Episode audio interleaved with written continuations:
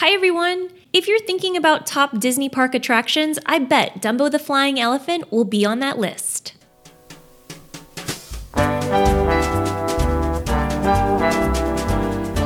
Flying Elephant first opened in Disneyland's Fantasyland in August 1955. It's, of course, based on the iconic Disney film released in 1941, where a lovable young pachyderm with large ears is able to fly. And the ride, much like the movie, became an instant success among adults and kids alike. The ride was planned to be an opening day attraction, but the elephant vehicle design called for flapping ears, which they couldn't get to work consistently. So instead, the ride opened without this feature, and hinges that were put into the design to create the motion of flapping ears were left unused for several years before they were removed. The ride is a simple aerial carousel with pistons that allow for an up and down motion while you're spinning, which wasn't especially innovative compared to other Disney attractions in the early days of Disneyland. But the magic of the story of riding a flying elephant has kept guests coming back for decades.